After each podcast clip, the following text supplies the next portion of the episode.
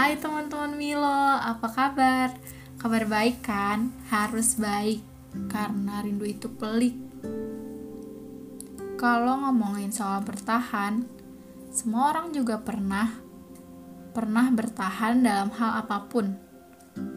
Menurutku, saat ini yang paling susah ya bertahan sama perasaan.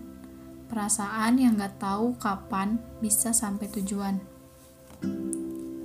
Setiap hari dikejar-kejar rindu yang gak tahu siapa pemiliknya. Dibakar api cemburu di tempat yang gak ada airnya. Terus nanya sama diri sendiri, kenapa bertahan sejauh ini? Jawabannya ya cuman karena sayang. Dibodohi perasaan sendiri, dilukai karena ekspektasi, dan beresiko patah hati. Namun, masih saja tetap mengurung diri hingga akhirnya sulit lepas dan akhirnya menyalahkan diri sendiri.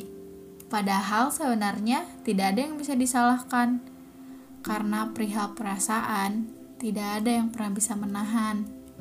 Entah sakit atau bahkan sulit, pasti akan tetap dijalani sampai muncul pertanyaan bertahan atau berhenti di tengah jalan.